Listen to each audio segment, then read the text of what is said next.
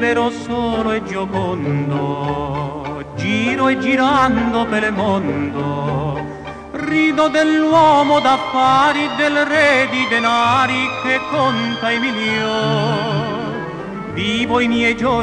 It's the 3rd of May in the year of our salvation, 2007. It's the feast of the apostles Philip and James, and you're back with Father Z and another podcast. La vita è bella e la devi godere. Se non hai nulla, non hai pure i pensieri. Al chiare di luna si può sempre sognare. Tutto ciò che si vuole c'è un raggio di sole. Today we're going to dig into an early Christian Latin work called De Prescriptione Hereticorum, the prescription of heretics and uh, we'll talk about the Tridentine Mass and the situation of the motu proprio, and I have an interesting little observation in the end, and a public word of thanks to someone who was very kind to me recently. Sognan le dive le stelle, ma le mie stelle son quelle quelle del cielo soltanto ed allegro io canto per loro lassù. We welcome to our podcast today Quintus Septimius Florens Tertullianus, otherwise known as Tertullian. He was from Carthage in North Africa, and he lived and died somewhere around 200 AD. We just don't know much about his life or the, the precise details and his dates. What comes down to us is a little bit scanty, and it comes from personal notes in his work and some other things that other people mention, but we really haven't been able to figure out precisely uh, what his dates were. Tertullian was obviously a highly educated man, probably a lawyer, and he came more than likely from a, a family that was military. His father was probably an officer in the legions. And so, in all of his works, there's a lot of military language and a lot of legal language. As a matter of fact, uh, many of his arguments are framed in legal or juridical terms. He uses those patterns a great deal. Now, when he was young, he was, uh, shall we say, uh, just as wild as everybody else in North Africa. But then one day he saw Christians being executed for the enjoyment of spectators, and he was struck with the courage at, with, the, at, with which these you know, very uh, uneducated people and slaves and so forth faced this horrible death that they were about to endure. And moved by this, he became a Christian himself, and then he turned his, ta- his formidable talents into writing in defense of Christians and defense of Christianity. As a matter of fact, this was so early in the experience of the, the Church of North Africa that Tertullian is very often uh, said to be, and with, with real good reason, the first Christian writer in Latin. Uh, this, perhaps maybe Minucius Felix was also, uh, you know, perhaps maybe the first, but Tertullian is often called the first Christian to write in Latin, and so he's the father of Latin uh, Christian literature, as it were. And his writing style is incredibly pungent and biting. He was a brilliant writer, and his Latin is actually quite difficult. You know, when you read Augustine or some of the others, well, their Latin kind of goes around, you know, right along because they're using the sermo humilis, a humble style, a, a style that's very readily, readily uh, acceptable by the listener. But Tertullian, who was always writing, all of his whose works come out of a particular occasion to write. He's not a systematic writer. He's always reacting to something. He writes uh, convoluted uh, works that are very sarcastic and biting sometimes, and his Latin is difficult. And so you really have to work when you read Tertullian. And because of the difficulty of his Latin, and because of his style, very terse, very ironic, ironic, uh, copyists had a terrible time uh, copying him because sometimes the copyists their Latin wasn't as good as Tertullian, and so they would, as they would copy, sometimes they'd you know take it upon themselves to correct what they thought were errors and so forth, and so the manuscript tradition for Tertullian is very very difficult.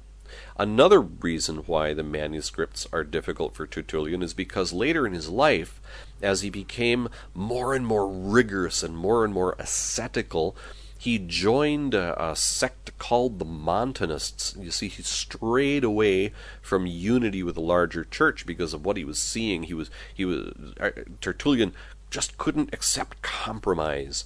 And uh, he saw terrible difficulties in the church of his day, and so he went off, he split off into this group called Montanists, and then eventually there, there was a smaller group even called you know, Tertullianists. And there were even Tertullianists in Augustine's day, and he talks about them. There was this little group of Tertullianists, and eventually they had dwindled to such small numbers that they basically were reconciled with the larger church, and they handed over their, their basilica, and they became uh, Catholics with the rest of them. But these Montanists were almost like Pentecostalists, and uh, they had maybe some difficulties about, some of them at least had difficulties about the, the, the Godhead, about the persons of the Trinity. Now, speaking of Trinity, as a matter of fact, Tertullian was the one who gave us many uh, terms which we use today in Latin. He was the first one to use the term Trinitas uh, for uh, the three persons in, in one God. And he also uh, probably was the one who introduced the word sacramentum. These neologisms, as they're called, they were new words. You see, in those days, they were still trying to figure out a technical vocabulary, how to express these these concepts in Latin. They just didn't have the right words uh, for them, so they had to either adapt existing words and, and give them new meanings, which would mean that if, you know, a couple hundred early, years earlier, if Cicero had read some of the Christian Latin, he'd be scratching his head, you know, thinking, what the, what the heck are they talking about? Or there was terminology coming in from Greek, and so they had to find equivalents for the Greek terms. Well, sacramentum is a word that was adapted from military language. It was like the, the oath that soldiers had to swear. And this eventually came to mean a number of things in Christian Latin, but it very often substituted for the Greek word mysterion, or mystery. As a matter of fact, in liturgical Latin today, the word mysterium, or mystery, and sacramentum, uh, very often in our prayers, is virtually interchangeable. But we have the word sacramentum in Christian Latin probably because of Tertullian. Now, today in the office of readings for the feast of Saints Philip and James, in the second reading, we have a selection from Tertullian's work De Prescriptione Hereticorum. That word prescriptione, it's prescriptio, or in classical Latin it would be praescriptio, just in case you're wondering about the spelling. That's P R A E and not P R E, okay? Praescriptio. And it's a book about heresy. It's about how to think about heresy and how to argue with heretics and uh, what kind of arguments to avoid when dealing with heretics. And so, how should we respond to them? Because there was terrible problems in those days. So, at this point, uh, dealing with this dispute, you know, he approaches it like a lawyer. And he even comes up with uh, very legal or juridical uh, approaches to them. Now, just the very uh, name of the of the work, prescriptio, right? De prescriptione hereticorum. Now, a prescriptio in Roman law was a way to rule absolutely, just have a case automatically dismissed. Uh, from from court, from any legal proceeding, and it was a way, for example, of of getting an injunction against a heretic, as it were, from trespassing on Holy Scripture, which he claimed was the sole property of Christians. Why? Because Christians had it longer. So this prescriptio was a procedure based on length of possession. It's almost like this old adage that we have is that possession is nine tenths of the law. And because Christians possess Scripture, that means that heretics have absolutely no right to use it. And therefore, we should never accept any argument from any heretic when he tries to use Scripture because they have no right to use it. Only Christians are able to use it. Now, in De Prescriptione Hereticorum, Tertullian tries also to help us identify who a heretic is and how to identify one in the wild, as it were. And he argues that heresy has particular characteristics that we should be able to identify. And as you listen here, I'll give it to you and listen if you think. Tell me if you think that these are applicable even today. Tertullian would say that heresy, uh, like persecution, tests man's faith. And so, for example, if you if you are caused you know to doubt something and you're really tried by it, well, then maybe what you've encountered is a heresy, and the person who said it was a heretic. He also uh, warns that that heresy was predicted by Christ and also condemned by Saint Paul who warned about uh, different kinds of philosophies and, and vanities and so forth. He also said that uh, heresy is characterized by too much curiosity. If someone is like digging too much with too many like ridiculous questions and just not ever happy with an answer, well, then maybe what you're doing is dealing with a heretic. A heretic then is always trying to put into doubt what are called the regula fidei. The regula fidei are like the, the, is the rule of faith, those basic doctrines which every Christian really just accepts and believes because they are because they are true and the entire Christian community believes them always and everywhere. So if you hear someone calling into doubt uh, the regula fidei, or what we would call almost today dogmas of the faith, well, then you are probably dealing with a heretic. Now, in contrast to the heretics, Christians know that Christ received the truth and taught the truth and transmitted it to, to his apostles, and the apostles in turn handed, on, handed it on to churches, which they themselves founded, and then those other churches gave birth to other churches, and they're all apostolic churches, and therefore they can possess this truth. And anyone outside that chain that goes from the Father to Christ to the apostles to the churches to the churches founded by the churches, nobody outside that, shall we say, uh, system, that community, that chain, can possess the truth. And how do we identify this, and how do we know that this is right? Well, Tertullian argues that Jesus chose 12 disciples to be the teacher of mankind, and after his resurrection, he ordered the apostles to go and teach all men to be baptized. And then they founded churches, first in Judea and then the whole world. And then from those churches, they founded other churches, you see. And this is precisely the same uh, chain of events that we will hear from in this reading, this little selection from the second reading of the Office of Readings today from De Prescriptione Hereticorum. And instead of going on and explaining more and more about this, let's just listen to Tertullian's words.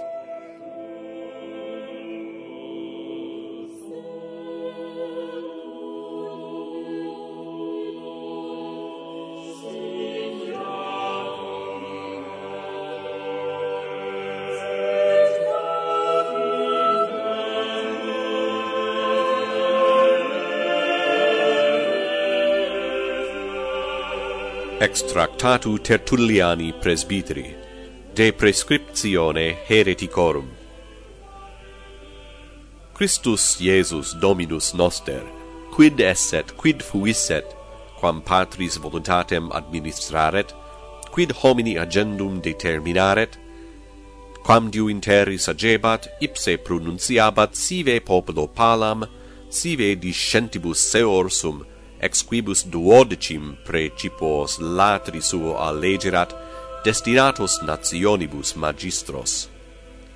Itaque uno eorum decusso reliquos undecim degrediens ad patrem post resurrectionem iusit ire et docere nationes tinguendas in patrem Our Lord Jesus Christ himself declared what he was, what he had been, how he was carrying out his Father's will, what obligations he demanded of men. This he did during his earthly life, either publicly to the crowds or privately to his disciples. Twelve of these he picked out to be his special companions, appointed to teach the nations. One of them fell from his place. The remaining eleven were commanded by Christ, as he was leaving the earth to return to the Father after his resurrection, to go and teach the nations and to baptize them into the Father, the Son, and the Holy Spirit. The apostles cast lots and added Matthias to their number in place of Judas as the twelfth apostle. The authority for this action is to be found in a prophetic psalm of David. After receiving the power of the Holy Spirit which had been promised to them, so that they could work miracles and proclaim the truth, they first bore witness to their faith in Jesus Christ and established churches throughout Judea. They then went out into the whole world and proclaimed to the nations the same doctrinal faith. They set up churches in every city. Other churches received from them a living transplant of faith and the seed of doctrine, and through this daily process of transplanting they became churches. They therefore qualify as apostolic churches by being the offspring of churches that are apostolic. Every family has to be traced back to its origins. That is why we can say that all these great churches constitute that one original church of the apostles, for it is from them that they all come. They are all primitive, all apostolic, because they are all one. They bear witness to this unity by the peace in which they all live, the brotherhood which is their name, the fellowship to which they are pledged. The principle on which these associations are based is common tradition, by which they share the same sacramental bond. The only way in which we can prove what the apostles taught that is to say, what Christ revealed to them, is through those same churches. They were founded by the apostles themselves, who first preached to them by what is called the living voice, and later by means of letters. The Lord had said clearly in former times, I have many more things to tell you, but you cannot endure them now. But he went on to say, when the Spirit of truth comes, he will lead you into the whole truth. Thus Christ shows us that the apostles had full knowledge of the truth, for he had promised that they would receive the whole truth through the Spirit of truth. His promise was certainly fulfilled, since the Acts of the Apostles prove that the Holy Spirit came down on them ipse vos deducet in omnem veritatem, ostendit illos nihil ignorase, quos omnem veritatem consecuturos per spiritum veritatis repromiserat. Et udique implevit repromissum probantibus actis apostolorum descensum spiritu sancti.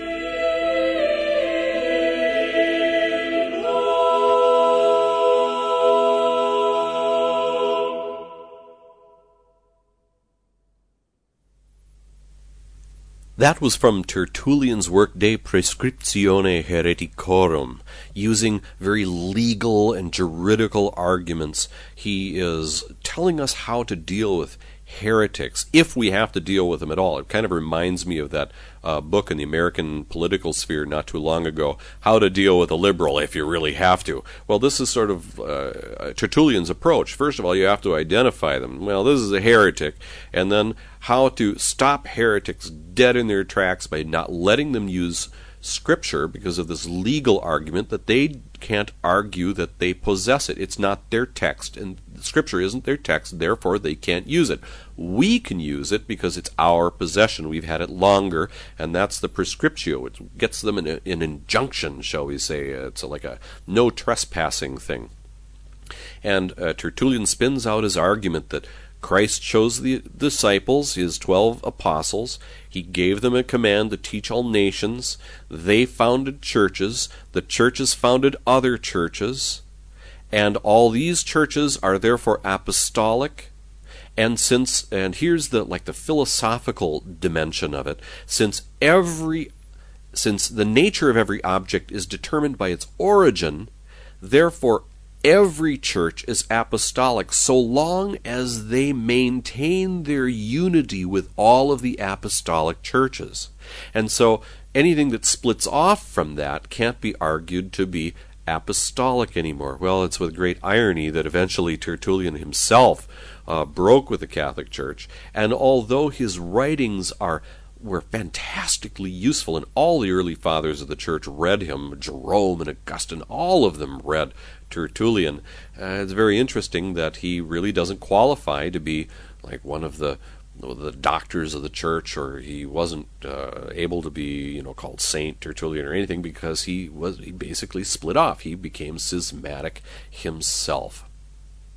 Now, just before we leave De Prescriptione Hereticorum, you might be interested to know that there are some kind of famous things in this book. As a matter of fact, uh, the works of Tertullian uh, have wonderful little phrases that have uh, come down through history as famous little phrases used by all sorts of people. One of them is, What does Athens have to do with Jerusalem? Or sometimes it's called what has athens to do with jerusalem? It's very often it, this phrase is often invoked as uh, showing a contrast between uh, the way worldly philosophy is and the teaching of the church. As if you know faith and reason don't have anything to do with each other. And uh, this phrase however what has athens to do with jerusalem? is very often misquoted. And uh, what tertullian is really doing is he's pointing out that uh, the the philosophical methodology, the way that questions are approached, don't necessarily have anything to do with the authority of Scripture or how to use Scripture in teaching. Now, be that what it, be that as it may, um, there's a little quote uh, that we should look at in chapter seven, and uh, well, let's just read it.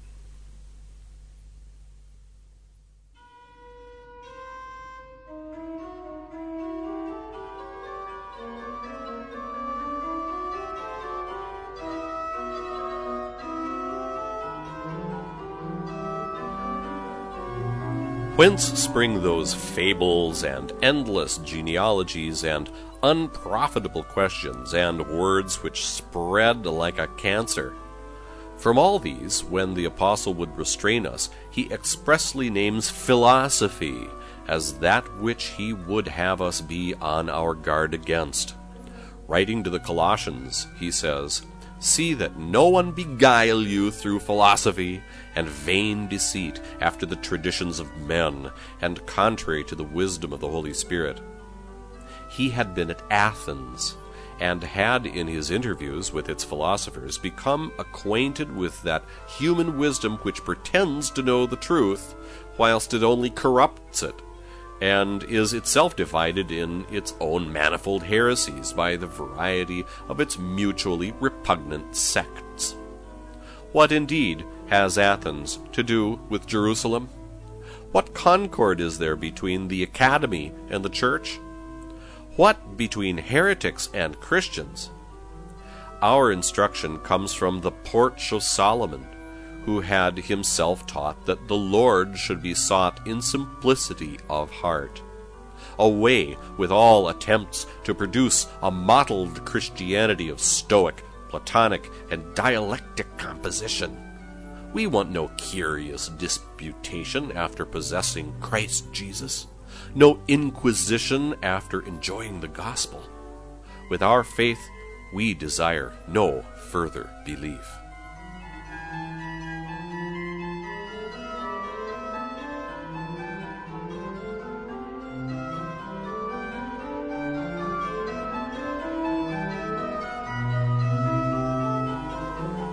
Say what you want about Tertullian and his ideas, he is never, never boring. Well, in also, and this is just a little aside, last night uh, we had a wonderful uh, conference at St. John Lateran University. It was the end of a series of lectures put on by the Acton Institute on the encyclical of John Paul II called Centesimus Annus, which is a very important encyclical in the body of the Church's social doctrine. And uh, after this wonderful conference, some of the guests were invited to a supper at a restaurant on the Via di Porta Latina, which is very close to the ancient Basilica of St. John at the, at the Latin Gate. And it was there, according to uh, legend, that St. John the Apostle uh, was uh, unscathed after having been put into boiling oil. And after that, then he went off to his uh, island at, at Patmos, uh, off of Asia, Asia Minor. Well, it's very interesting because Tertullian, in this work, De Prescriptione Hereticorum, in chapter 36, he talks about that. And, you know, it's part of his it's part of his argument about the apostolic churches, about this chain of churches and their connection with the apostles, and he, he wants to give evidence of their apostolic descent. And so he talks about Peter and Paul. Well, here's the little section. He says, Since, moreover, you are close upon Italy, you have Rome, from which there comes, even into our own hands, the very authority of the apostles themselves. How happy is its church, on which apostles poured forth all their doctrine along with their blood! Where Peter endures a passion like his Lord's, where Paul wins his crown in a death like John the Baptist's, where the apostle John was first plunged unhurt into boiling oil, and thence remitted to his island exile. See, there Tertullian talks about this uh, tradition that John was here in Rome, and uh, they tried to kill him, but he escaped unscathed, and that was at St. John's out on the Via di Porta Latina. And as a matter of fact, there's going to be a big Tridentine Mass uh, celebrated there this Sunday by the community uh, that is at San Gregorio ai Muratori, one of the churches here in Rome, where the Tridentine Mass is celebrated.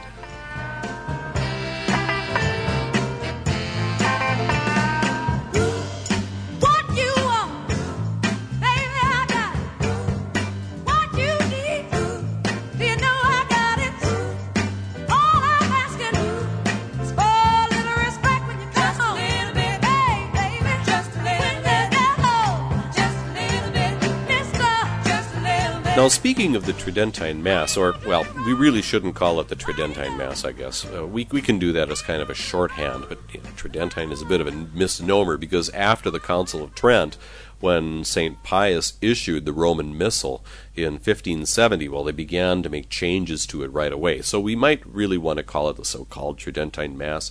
Uh, we, can, we can call it that. Anyway, uh, I digress.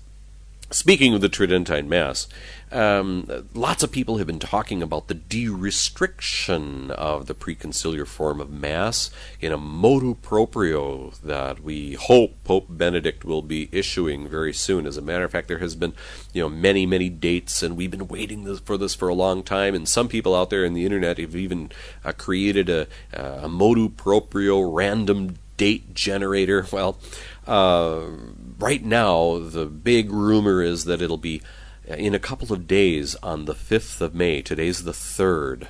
And so maybe, yeah, could it be, maybe in a couple of days that this uh, document will be released? Maybe it'll be signed? Well, you know, in thinking about this date, May 5th, May 5th, what is it about May 5th that's interesting? Well, first of all, in the older calendar, it's the feast of St. Pius V.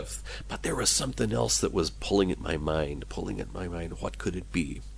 Well, years ago I worked in the Pontifical Commission Ecclesia Dei, and I was just thinking about this document, and it came back to me. Now, at the time when Archbishop Marcel Lefebvre um, committed that uh, that act which separated the Society of Saint Pius X from the larger church. A lot of people don't want to call it schismatic, but you know the Holy Father in his motu proprio, his own the Holy Father Pope John Paul II in his own motu proprio called Ecclesia Dei Adflicta he seemed to think it was schismatic, but these days what we're talking about are schismatic acts that perhaps did not result in schism. Well, these are all, you know, very interesting nuances, and I leave all that to people who, you know, are of a much higher pay grade than I am. But turning to the motu proprio of John Paul II, which was issued in 1988 after uh, Marcel Lefebvre, uh, the late Archbishop, consecrated bishops in Écône in Switzerland, Looking at the document, we turn down to a very interesting section toward the end. It's the infamous number six in the document Ecclesia Dei. And I'm going to read from this for just a moment, and you're going to hear something quite interesting. Let's see if you find what's interesting in it.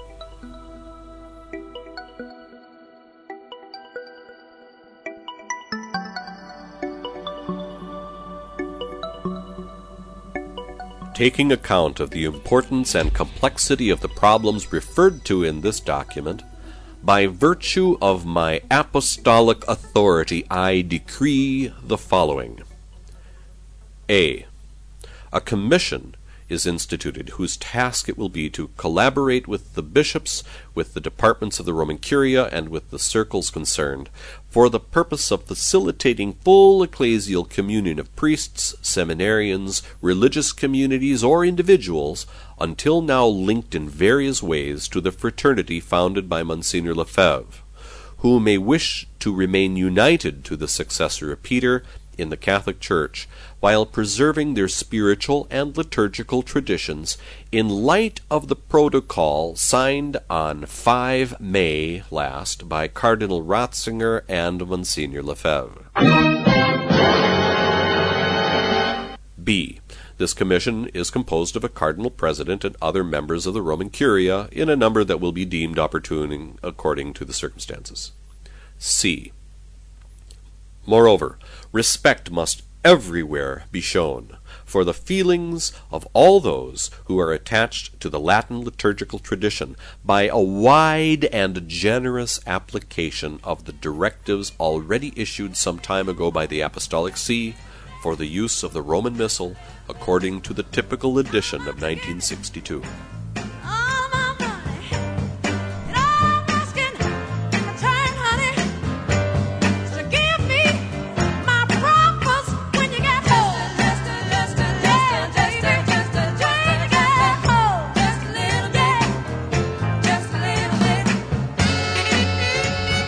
Isn't that interesting? The protocol that had been signed by Marcel Lefebvre and Cardinal Ratzinger when he was prefect of the Congregation for Doctrine of the Faith was signed on May 5th of 1988. It's very interesting how these circles intermesh and all these things fit together as a piece. So, there's more than one reason why uh, the present Holy Father uh, once known as Cardinal Ratzinger, now Benedict XVI, now gloriously reigning, might want to either sign or issue a motu proprio on the 5th of May.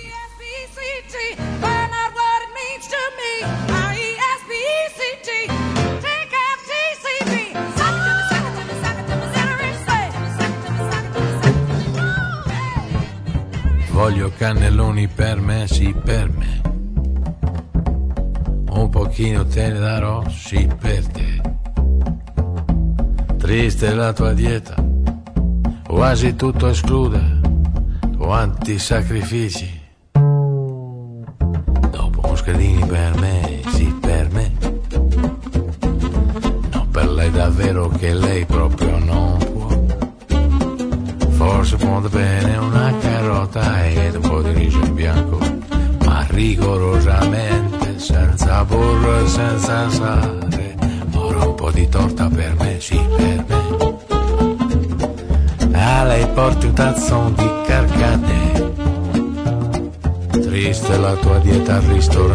Mentre mangio come un elefante. Tu hai finto As I wrap up this podcast, I'd like to extend a word of thanks to a fellow blogger, Father Tim Finigan, who has the wonderful blog, The Hermeneutic of Continuity. He has been down in Rome for the last few days. I've seen him a couple of times. Uh, today at noon, we got together with some other bloggers that are around the place. There was Zadok the Roman, who has the commonplace book of Zadok the Roman, and there was Don Marco, who's a Cistercian and he has the wonderful blog Vultus Christi, which I look at every day. And there were several other interested people who saw that uh, we were going to be getting together at the Pantheon, and anyone who wanted to show up in sort of a, a blognik, as it were, not a picnic, but a blognik, uh, could come. And there were some uh, very nice people who showed up. It's wonderful to meet people uh, who you get to know online and you have these wonderful exchanges with, and this uh, interesting, this fascinating synergy of a community that we've created in the blogosphere. But it's nice to be able to put a face to a name, and it was also uh, very kind of him to take a couple of us out to lunch. And so I want to thank him personally for everything that he's doing. And with that, I'm going to sign off. God bless you. Come and see us at the blog wdtprs.com. Whiskey Delta Tango Papa Romeo Sierra. That's what does the prayer really say. Also go see Vultus Christi and go see Hermeneutic of Continuity and, and the Commonplace Book of Zadok the Roman and all sorts of other wonderful blogs out there. Bye bye now.